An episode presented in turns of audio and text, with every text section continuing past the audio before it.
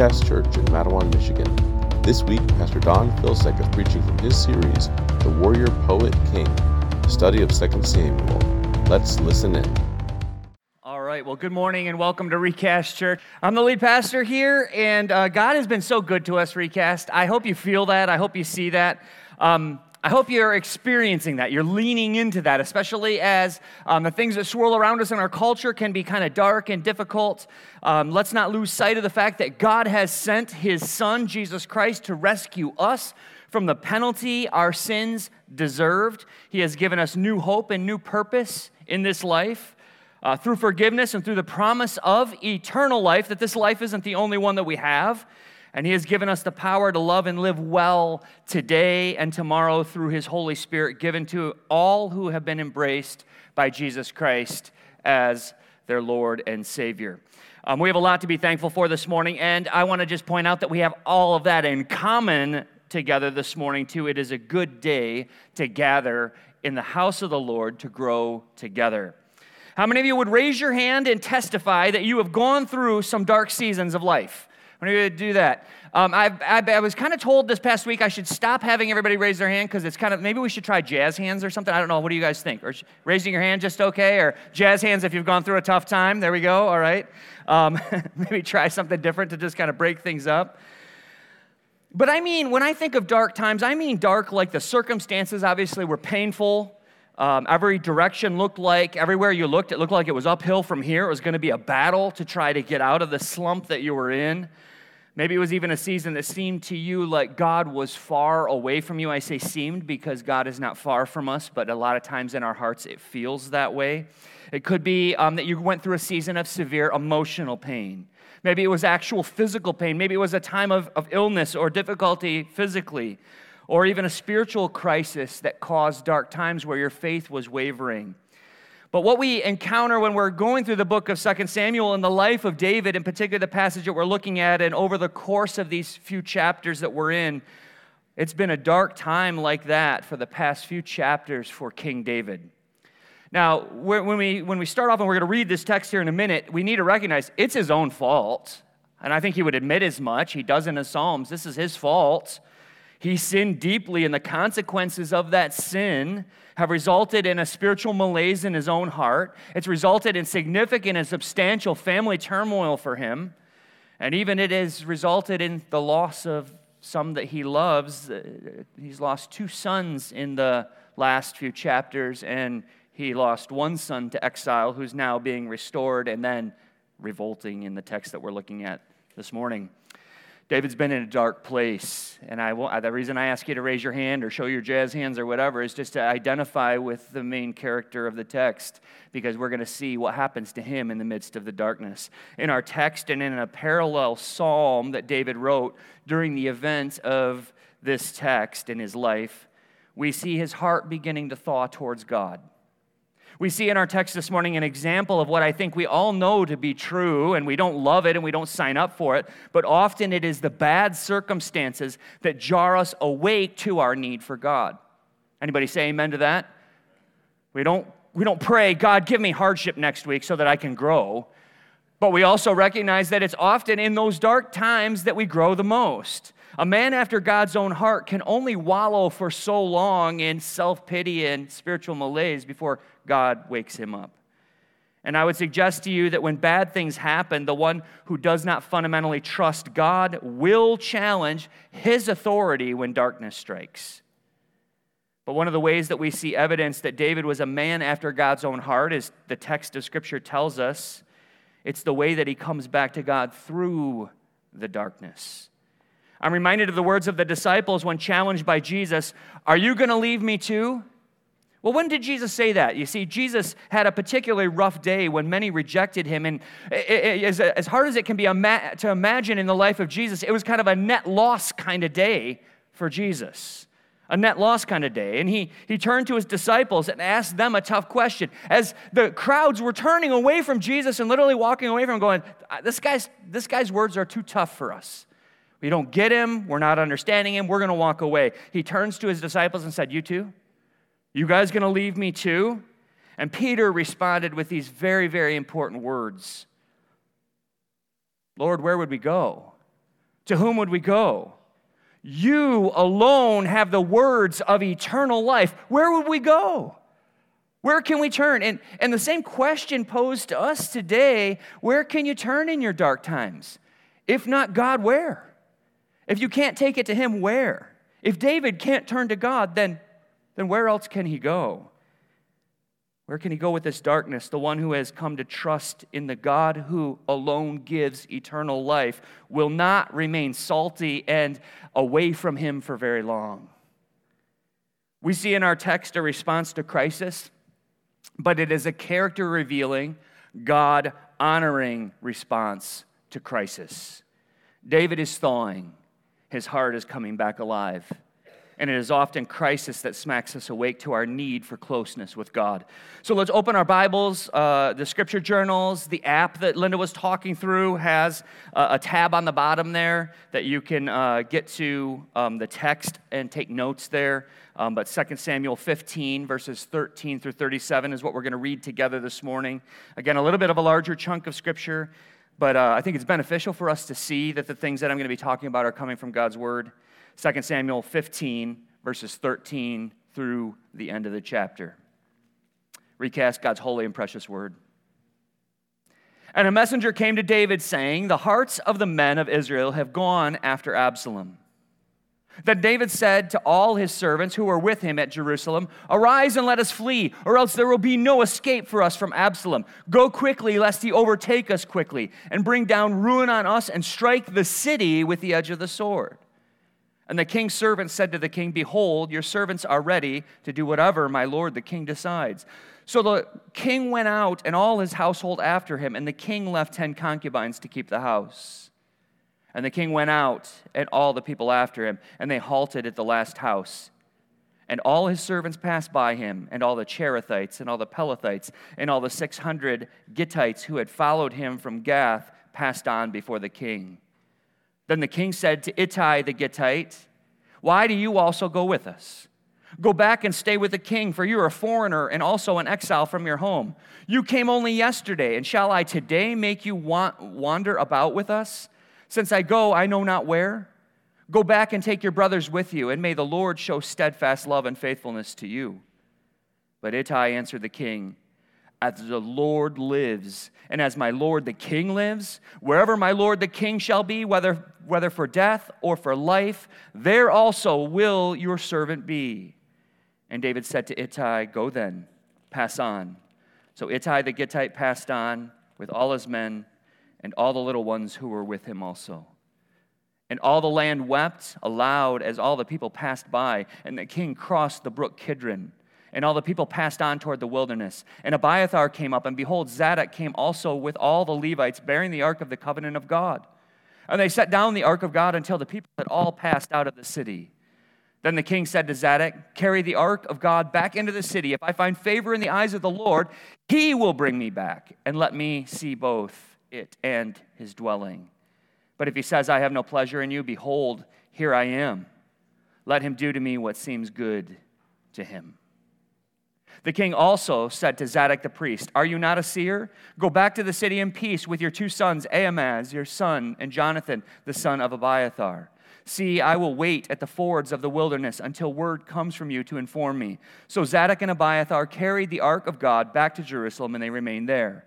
But David went up the ascent of the Mount of Olives, weeping as he went, barefoot and with his head covered. And all the people who were with him covered their heads, and they went up weeping as they went. And it was told David, Ahithophel is among the conspirators of Absalom. And David said, O Lord, please turn the counsel of Ahithophel into foolishness. While David was coming to the summit where God was worshiped, behold, Hushai the Archite came to meet him with his coat torn and dirt on his head. David said to him, If you go on with me, you will be a burden to me. But if you return to the city and say to Absalom, I will be your servant, O king, as I have been, to your, been your father's servant in times past, so now I will be your servant. Then you will defeat for me the counsel of Ahithophel. Are not Zadok and Abiathar the priest with you there? So whatever you hear from the king's house, tell it to Zadok and Abiathar the priests the priests. Behold, their two sons are with them there Ahimaaz, Zadok's son, and Jonathan Abiathar's son, and by them you shall send to me everything you hear. So Hushai, David's friend, came into the city just as Absalom was entering Jerusalem. Let's pray. Father, I thank you for your word. Um, it, is, uh, it is glorious and not always easy to understand, um, but it is always powerful and always um, seeking to communicate to us more than just mere information. So, Father, I pray that that would be the result of going through this relatively obscure text in the life of David. Uh, we all know about Goliath. Uh, many of us are familiar with Bathsheba. Many are familiar with his coronation as king over Israel. But these times of darkness in his life, uh, we can often skip through and skip over. So, Father, I pray that you would impress us uh, in our hearts what you desire to communicate to us about these dark seasons of David's life. We thank you for your presence with us. And I recognize that some are going through dark seasons right now. So, Father, I pray that this message would be um, meeting people right where they're at. And then uh, for the rest of us, we just know that there's going to be dark seasons still coming. We know that um, part of what it means to live in a fallen world is to go through seasons where we just don't know which way is up. We know that there are seasons where there is pain and, and heartache and brokenness because of our sin and because of the sins of others and just because of the fallenness of this world.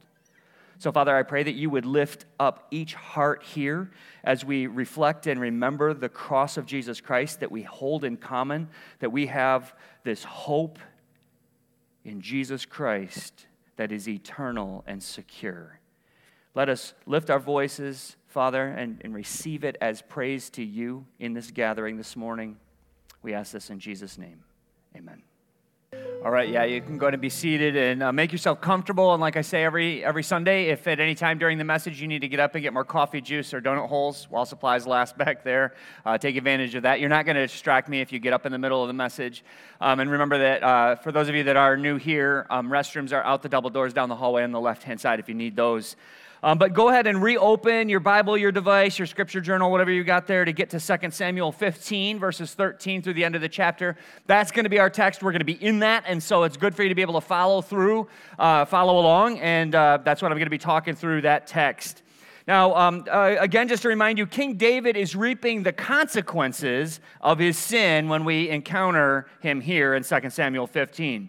And uh, it goes without saying, although I'm going to say it, sin is never a good thing. Sin is never a good thing.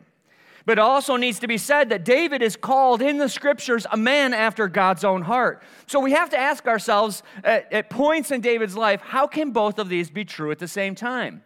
But let me clarify to everyone that everyone who has ever loved God has been a sinner except for Jesus Christ himself. And so our only hope as humanity is in God saving us, in God rescuing us, in God initiating. And so, from this standpoint, I'm super glad that we have Psalm chapter 3. Now, I'm not going to necessarily ask you to turn over to that psalm, but I am going to read it, and it's going to end up being on the screen here. And it complements 2 Samuel chapter 15 very well. In our text this morning, we see what David does, and that's one of the beauties of the life of David, is that we actually see things that he does. We see his behavior, his actions, and how it's impacting the world. Um, and yet, we also get a lot of his heart because we see the Psalms that he wrote. And Psalm 3 was written during this very time of David's life. And in it, we see his heart. The subtitle of Psalm chapter 3 says, When David fled from Absalom his son. That's the text we're looking at. And in this psalm, he cries out to God to rescue him we're seeing the thawing of David's heart during this time. It would be good to read the entire psalm together, so we're going to do that. Psalm chapter 3 says this it's short. A psalm of David when he fled from Absalom, his son. O Lord, how many are my foes? Many are rising against me. Many are saying of my soul, There is no salvation for him in God. Selah. Selah is a word that they think means pause or think about it. But you, O Lord, are a shield about me my glory, and the lifter of my head. I cried aloud to the Lord, and he answered me from his holy hill. Selah. I lay down and slept. I woke again, for the Lord sustained me. I will not be afraid of many thousands of people who have set themselves against me all around. Arise, O Lord, save me, O my God. For you strike all my enemies on the cheek, you break the teeth of the wicked. Salvation belongs to the Lord. Your blessings be on your people. Selah. I don't think there's any question that during this time and in the writing of this, we see David's heart coming awake to his need for God in the midst of crisis. And it is taking a major crisis in his life to finally shake him awake from the spiritual malaise we've seen over his life in the past few chapters in 2 Samuel. The crisis is simple and yet very painful. His son Absalom has declared himself to be king. He asked permission to go down to Hebron and to take a contingency down there. He claimed he was going to go down there and fulfill some vow that he made before God, and instead, he planted spies and secret agents all throughout the kingdom that, that were going to blow trumpets. And when the trumpet sounds, declare Absalom is king over Israel. And that is exactly what has happened. His son has declared himself to be king, and he is marching to Jerusalem to remove his dad from the throne. And I don't think there's any um, imagination required to say he is seeking to violently remove his father if necessary. He is going to be king. That's the son's view. He is rebelling against not just his father, but against the sitting king of Israel, coming into Jerusalem to take his throne. How many of you think that would hurt a dad's heart? Can you imagine? Uh, this kind of, uh, this kind of uh, uh, rejection of a father has to hurt deeply. When David becomes aware of this plan and this plot, and that all throughout the kingdom people are shouting that Absalom is king, he sets a plan in motion. Run, right? Run, flee. He speaks to all of his loyal advisors. Of course, he doesn't just panic, but he says, We're going to get out of here speaks to loyal advisors as servants, and he shares the plan. We're going to get out of Jerusalem so that there's no battle in the city when Absalom returns. David loved this city. The colloquial phrase for this city during this time, we call it Jerusalem. Back in the day, they would have called it the city of David. That's what it would have been known as during this time, named after him. He loves this city, and he knows that there will be a battle, not just over the city, but within the city if he's still there when Absalom shows up. So he says, I'm not going to put the city and subject it to warfare, I'm out. I'm gonna, if, if there's gonna be battle, it's gonna be outside of the city gates. We're not gonna bring it to Jerusalem. So those loyal to David agreed to go with him, but David left 10 concubines behind to manage the palace. That's gonna, that's gonna factor in into Absalom's plot later when we're gonna have the kids out of here on the 21st, just to talk a little bit about that. So, um, they're going to have a program on that Sunday, particularly. But as David's entourage headed out of the city, he's heading toward the east. Um, and, and David led them, but then he stopped at the final house on the way out of the city and lets everybody else pass. So he's out in front, then he stops and pauses at that last, that last edge of town, and then everybody else goes past him in procession. And um, he's taking, I think it's wise, probably what he's doing here. It seems likely he's taking assessment. Who's with me? Who's actually going with me? What, what's, my, what's my force like here? Who's, uh, what, what, what's, my, what's my army and my military strength here as everybody passes by? And it's not a small parade.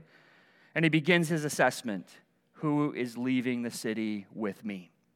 Well, certainly his mighty men, he had 30 mighty men who would have been commanders over uh, military units. They are with him. Many of them were the Cherethites and the Pelethites. Benaiah is named as one of the 30. He is the commander of the Cherethites and the Pelethites. And you're like, okay, I get it. Now, yeah, Pelethites, Cherethites, sweet. Well, it actually kind of is. That's his royal bodyguard, his secret service. That's who those guys are, and they're with him, and they're going out of the city. These are mighty, seasoned warriors who would have surrounded the king at any moment, would have taken the hit for him. He has quite a loyal fighting force. He even has, according to the text, 600 foreign Gittites. And what you need to understand is that a Gittite is a way of saying those residents from the city of Gath and they're going with him out of the city. And this is not insignificant. They're led by a guy named Ittai the Gittite. Uh, I mean, you can't make this stuff up, right? Um, Ittai is a foreign, a foreign word, not Hebrew, but it's a foreign word for father. And it's likely that he was the patriarch of this contingency and large family, 600 men, but uh, they all have families with them. This is a large group moving out of Jerusalem here. Uh, Ittai is the leader of that band of Philistines who have recently turned loyal to David, according to the text. And it may be strange to our ears, it ought to be relatively strange to our ears to hear 600 men from the city of Gath are loyal to King David. How many of you just got to, like, that just seems strange? Jazz hands if you think that's a little bit strange, okay? There we go. We got the jazz hands going, okay. And I'm seeing them. I mean, you guys are getting it. So that's good. Uh, just to make sure that you're, you're tracking with me here. Um, the reason that that would be strange to us and should be a little strange to us is that we know a guy from Gath. We've heard of him before. His name is Goliath. And David slew Goliath from Gath. What in the world are 600 guys from Gath doing following King David, right? Like, why in the world would they be on his side if he killed their giant? But David spent some time in exile among the Philistines, building relationships there, and he actually had a season of friendship with them. And further, it's quite possible that he had won their respect. And, and further, it's implied here in the text in just a second respect for his God by defeating the giant that they were also familiar with. Ittai's loyalty is highlighted intentionally in this text. And further, so is the faith of Ittai the Gittite highlighted in the text. Ittai has not been with David for long. He says, Just yesterday you came, and you came with your men and you joined me, and now today you're going out of the city. Uh, you came here to support me, but listen, this is not going to be an easy road. Why would you follow me? This is like a civil matter going on here. And so David instructed Ittai to stay in Jerusalem in verse 20. And he identifies, he says, Dude, you're a foreigner you're an exile from among your own people by, by even coming over to me you would be uh, a persona non grata uh, among the philistines. And why would you come and get, get caught up in domestic affairs? I'm, I'm really sorry but you should just go back into the city and take sides with a new king if you want. I would totally respect that and understand if you want to go with absalom so, what happens in verse 21 is a reminder of what God has done through David in his youth. And how often is it that God brings up the past uh, successes, the past victories that he has wrought in our lives to shake us awake? And here's what he's doing. Here, 600 formerly pagan Philistines are being led by a man, Ittai, who respects the God of Israel. How did he get there? How did a Philistine get to the place where he is respecting the God of Israel? Ittai here in, a, in, a, in an oath before David to pledge his loyalty to death to serve David says, As the Lord lives. And the word Lord there is Yahweh. It is not just a generic God. It is not like, As the gods live, so I will serve you. No, he is literally saying, As Yahweh lives. He's that confident. He's like, As strong as I am in confidence that God, your God, is real, that strength is the thing that's holding me loyal to you, David. That's why I'm going to follow you to death, is because I believe your God is real. Like, that's a pretty significant thing that's going on here from a, a guy from Gath, from a, a pagan who would have worshiped Dagon, the half man, half fish god. That's what his culture did.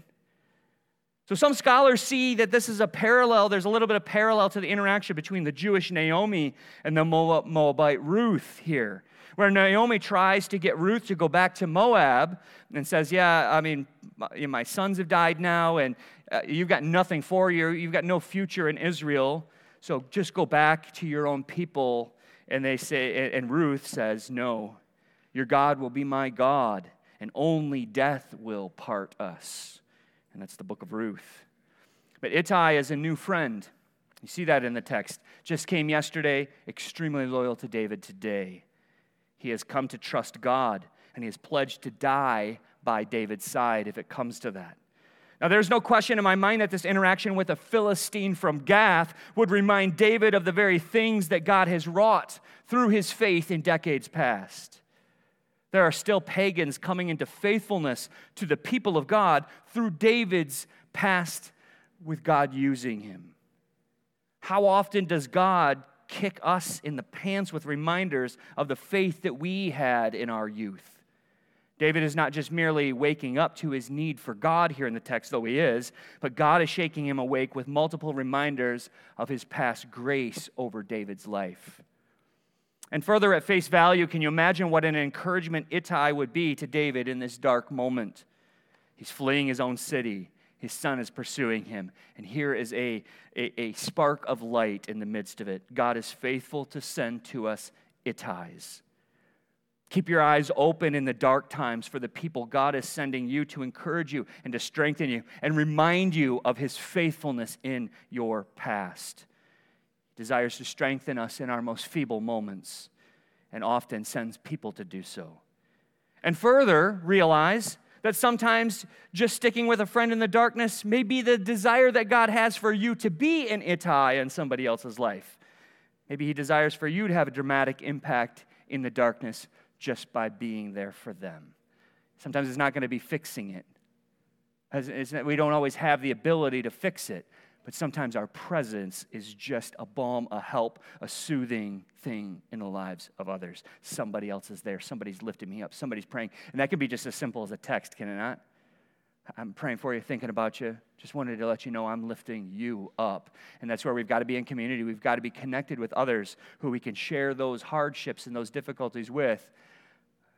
Church, we, we, we need each other. We need each other more and more as the day approaches. So Ittai and all of these Philistine families then pass on down. He says, Okay, well, you're with me? Go ahead. So they pass on down into the Kidron Valley with all of the other people who were loyal to David in procession.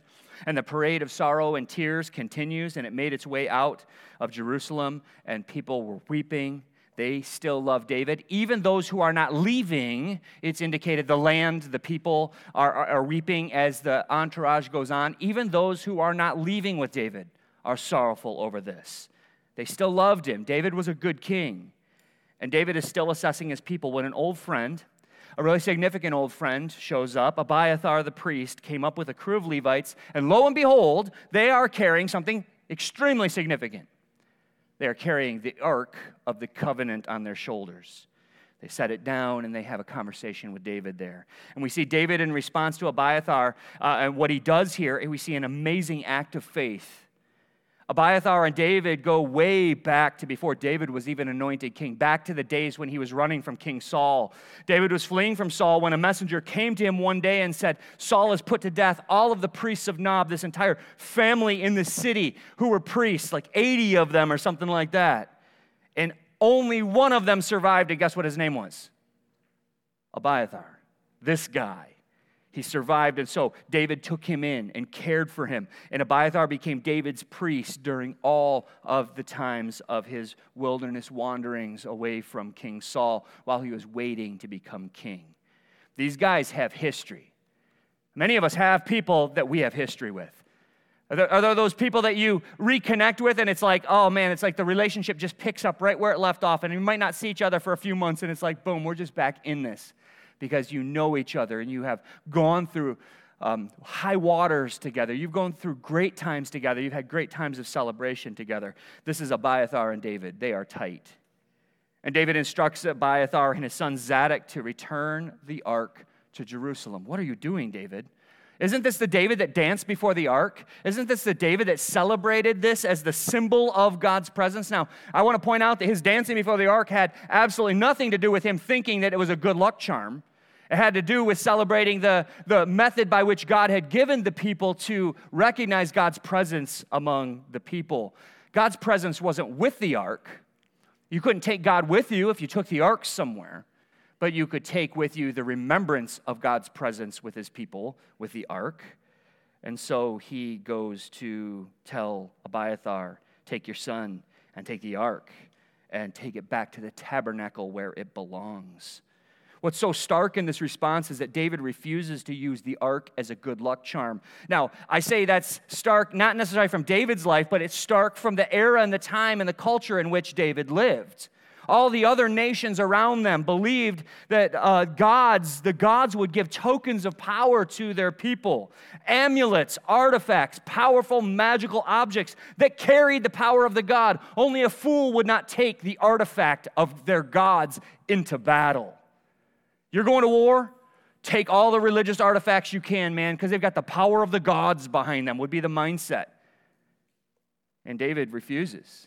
This is significant. This is substantial. It demonstrates David's understanding that God is not a puppet to be used, He is not a good luck charm to apply to victory. The text shows that David refused to utilize the ark in that way, and this places him in contrast to another king over Israel, King Saul, before him, who did use the ark in this way. In his final battle, Saul, his son Jonathan, are killed, and the ark is taken by the Philistines to be returned at the start of 2 Samuel. But further in verses 25 through 26, David expresses complete trust in the will of God. Significant what's going on in David's heart here, especially after the apathy that we've seen in his life towards his family and towards his kingship. Joab even having to kick him in the pants a bunch of times to just get him to move and do stuff. He says that he knows he will see the ark and the tabernacle again in verses 25 and 26. And he says, I will see the ark and the tabernacle again if God chooses to give me his favor. You see, David knows that the future depends on God's good plan and his divine favor. And you say, what's the big deal there? Well, David wrote this. David loved the gathering together of God's people in the tabernacle. He loved the festivals. He wrote in the Psalms that he rejoiced when they said, Let's go to the house of the Lord. And the question mark rests over his mind and his heart in our text Will he ever go there again? Will he ever be in the assembly of the people that he loves so much again? Or is he leaving Jerusalem for the last time? He has no assurance and no knowledge that he will ever see this ark again, that he will ever be in the, the presence of the people of God singing his praises. The thing that David says, I'd rather have, uh, you know, better, our, better is one day in that place than thousands somewhere else. I, would rather just have one day in the presence of God. And he's like, I, I don't know if, I, if, if God wants, and if God shows me his favor, then I'll get back there someday. And in verse 26, David uses the Hebrew phrase that often designates a willing servitude to God. So, in this context of saying, it's up to God whether I'm going to get back there, I hope to, I love the gathering of God's people, but here I am, says David. It's a phrase used by Isaiah to say he's willing to be used by God. The David we see coming awake in this text is very different from the David that has been plagued with inactivity for the past few chapters. David is present to God and ready to receive whatever seems good to the Almighty. And what David does here in the text is wise for all of us to do. And I say wise for all of us because whether you're going through crisis now or that's coming for you, it's, it's, it's an impactful message to every single heart here today because there will be hard times. There have been in many of our lives hard times, and there are now currently for some of us hard times. We must recognize, church, this is fundamental. Like David does here, we must recognize the free will of God in all matters of our lives. The free will of God in all matters of our lives. Should our children rise up against us in opposition to us? Should our houses be swept away in a flood? Or our jobs end suddenly? Or even the life of someone we love to end suddenly? The Lord has done what will work out for the best possible end for we who belong to Him by faith. You got to trust that. It takes a lot of faith to say, it takes a lot of faith to believe, it takes a lot of faith to walk in. Trust in God doesn't just trust Him with the past. Trust in God believes that He gets it right in the past, He's getting it right in the present, and He will get it right tomorrow and the next day and the next day and the next day, even if tomorrow is imminently uncomfortable for us. He will get it right. And I want you to see what David doesn't say. Sometimes it's helpful for us to think on the flip side of it. What does David not say in the text? David does not say, God wouldn't let bad things happen to me. I served him. I killed that giant for him. He won't leave me out of Jerusalem. He will surely restore me. He has to restore me. I'm a man after God's own heart. He, He'll work it all out for me. He'll make it all smooth. He'll make it all comfortable. This is going to have to have an easy resolution because I have served God. Do you see how that's absent in the text? Or even, I'm speaking my miracle today. God will deliver me from Absalom. There I said it, so he has to do it. We chuckle, but those prayers are uttered kind of centered in America all over. He had no confidence. Hear me carefully, church. David had no confidence in a particular outcome in the situation. It was not revealed to him how this ends.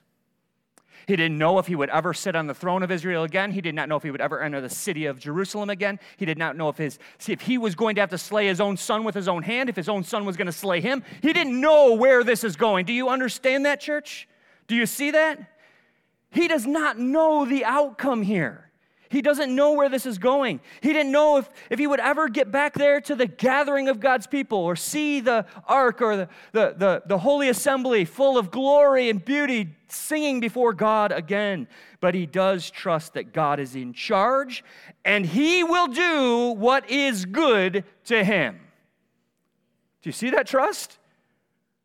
That is a lot of trust. That is a hard trust. But that is a calling to all of us who say we follow him as our king, our Lord, our master, to say, You're going to get it right tomorrow, and you're going to get it right the next day, and you're going to get it right the next day. And every bad day that I've ever had, you got it right. You got it right, God. And in verses 27 through 37, David sets up, we see him here setting up and acting. So he's trusting God and he's established trusting God, and now he's going to act. And he sets up a fifth column within the city of Jerusalem, a spy network with a protocol for communication so he can get some eyes and ears on Absalom, see his whereabouts, see what he's thinking, where he's going. He sends Zadok back into the city with his son Ahimaaz and, and Jonathan, Zadok's half brother, Abiathar's son. And they all go back into Jerusalem. And once the entourage has passed, David is the, is the last to depart Jerusalem. It says in the text, with weeping as he climbs the Mount of Olives just east of the city. He's he's barefoot, he's mourning, he's probably likely got ashes on his head. His head is covered, it says, and he is weeping as he ascends the Mount of Olives to the east, a place where another king in the line of King David will ascend that same mountain on his last night here to go to the Garden of Gethsemane where he will weep and do battle in prayer and come out with resolve to honor the will of his Father and do uh, and perform the greatest act of, of sacrifice ever Jesus Christ dying for us. David is made aware that Ahithophel, a guy that you go, oh, Ahithophel, oh man. Now, you don't know who that is, but he's, a, he's a, the best advisor that David has ever had and he has gone over to his son. And it doesn't take much creativity in, in uh, military terms. You just got to think for a little bit for just a second, and you're going to get why this matters. If your best and closest advisor goes over to an enemy, what does that advisor know? How you roll. He knows a lot about David. Ahithophel has been the, the closest advisor for years in David's life. Now he's on Team Absalom. Now he has gone over that way. And so Absalom has a significant advantage. This is like an offensive coordinator for MSU taking the Spartans playbook to Michigan this year. It's going to it's going to give an advantage, right? A significant advantage. David is praying and talking to God again. He is realizing that here in this darkness, he needs God to act. And so David interjects a prayer in verse 31 O Lord, please turn the counsel of Ahithophel into foolishness. And just as David prays that prayer, that God presents, God presents a solution in that. A guy named Hushai, another counselor for David, shows up displaying his loyalty by mourning the flight of David from Jerusalem. His clothes are torn, he's got ash on his head, and he knows what's going on. And David seizes this opportunity to add Hushai to his spy network, to his fifth column within Jerusalem. So David sent Hushai into town specifically to defeat the counsel of Ahithophel. Now he's just prayed and asked God to thwart that counsel. Now he's acting and he's sending somebody in. And it just kind of shows that both trust in God and prayer to God do not preclude action. They, they don't mean just don't, don't do anything about it now. He prays and he says, God, I'm going to trust in you. I'm going to lean on you to, to thwart the counsel of this guy and make it so that he doesn't gain the advantage. But then he sends Hushai in and he lets Hushai in on the means of communicating through Zadok and Abiathar. You see, David cannot just give Hushai the cell phone number of his burner phone or something. So he's got to set up a means to communicate outside of Jerusalem, a little secret spy network thing going on there. And so Hushai makes it into Jerusalem in the nick of time. Just as Absalom was re entering Jerusalem with all the fanfare of his self designated king, Hushai just makes it under the gun to make it look like he's always been there.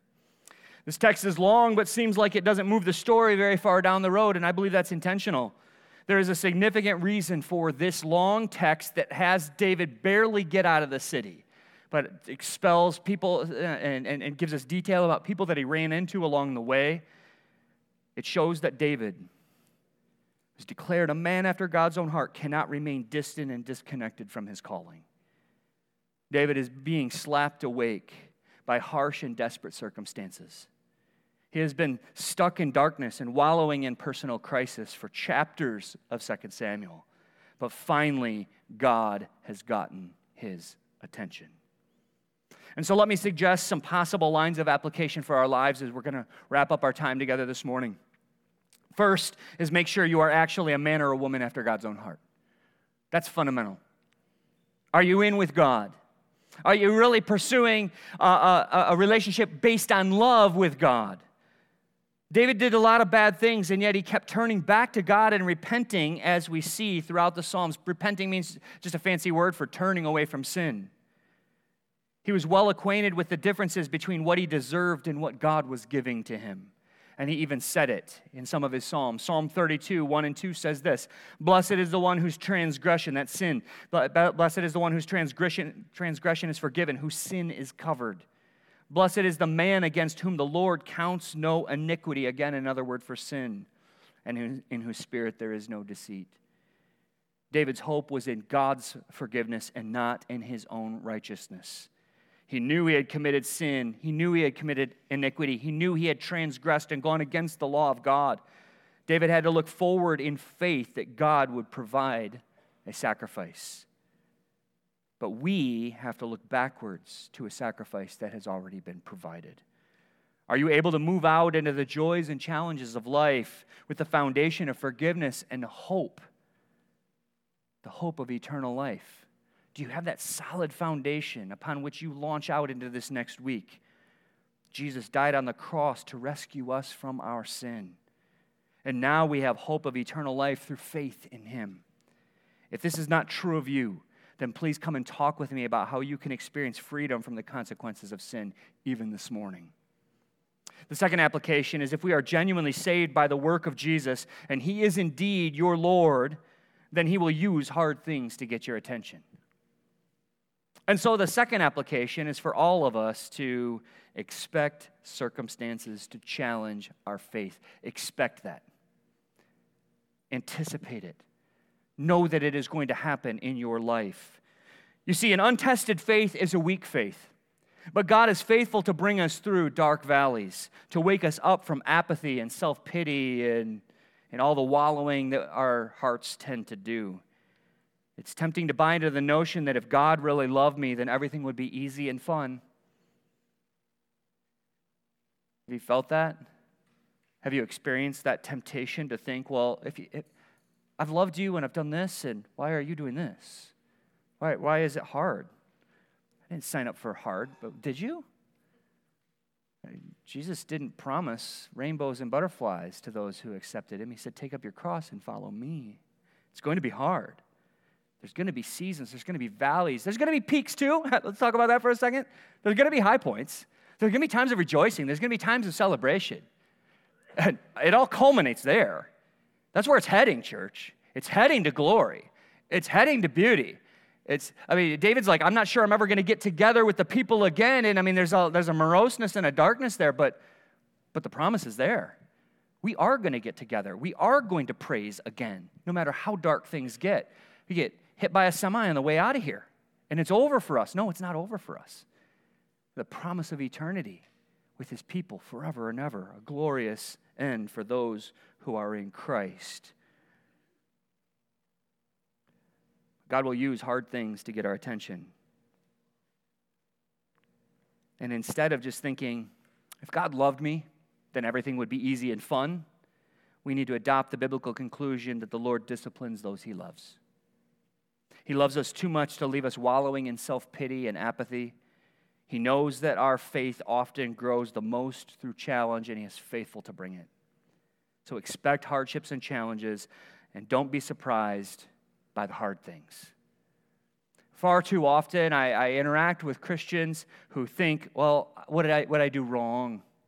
What did I do wrong? Things aren't going well for me. It's just, it's just hard right now. Don't be surprised, church. Be prepared for the hard things that are, that are coming. And then the final application keep facing Godward in those seasons of struggle.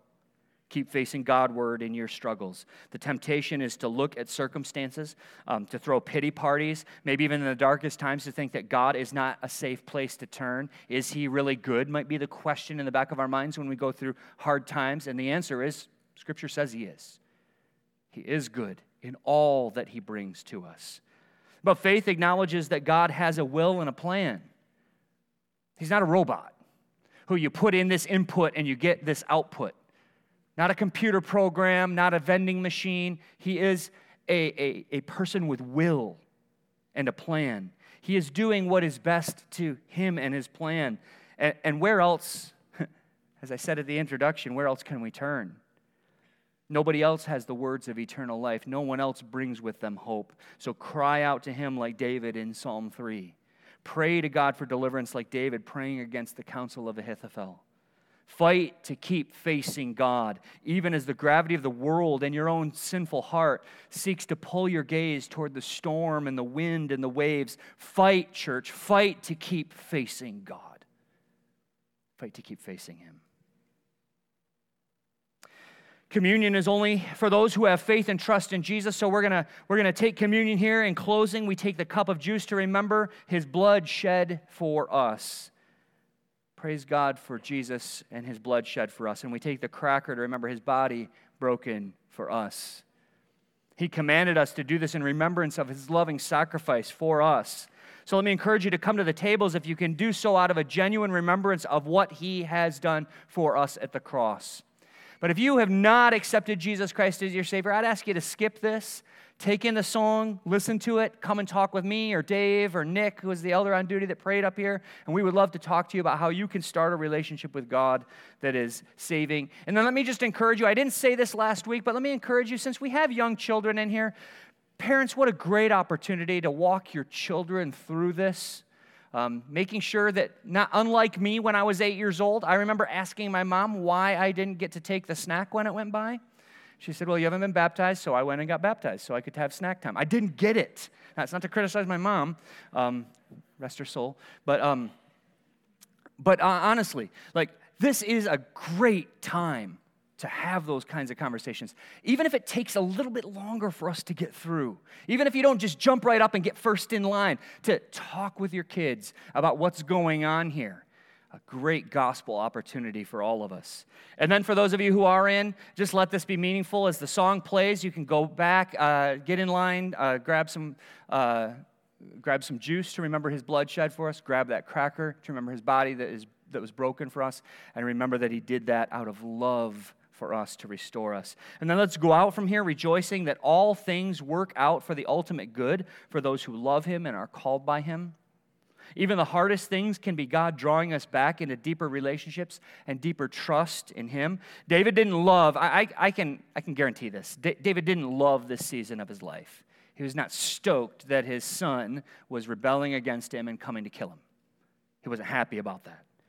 But God is using this as a wake up call to his anointed, called, and chosen king.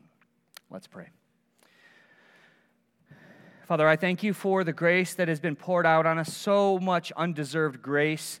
Um, we have good things in our lives. I, I'm sure that all of us could list those off as blessings. We also recognize that um, some are going through hard times now. We all know uh, we've gone through hard times in the past, and there are yet still challenges for us to face. I pray that you would hold us firm in our faith, a faith that we reflect on as we take the, the, the cup of juice to remember his blood shed for us, your great awesome love to reconcile us to you, the punishment that we deserved poured out on Jesus, his body broken in our place, the punishment that we deserved, him taking that on himself so that anyone who would put their faith and trust in him can be reconciled to you and have the promise and the hope of eternal life, a life that goes beyond the pains and the sufferings and the difficulties of this life, the rock solid hope that there will be a kingdom without end, a kingdom without sin, a kingdom without death, a kingdom without tears. And we look forward to that under our great Lord and Savior, Jesus Christ. And it's in his name that I pray.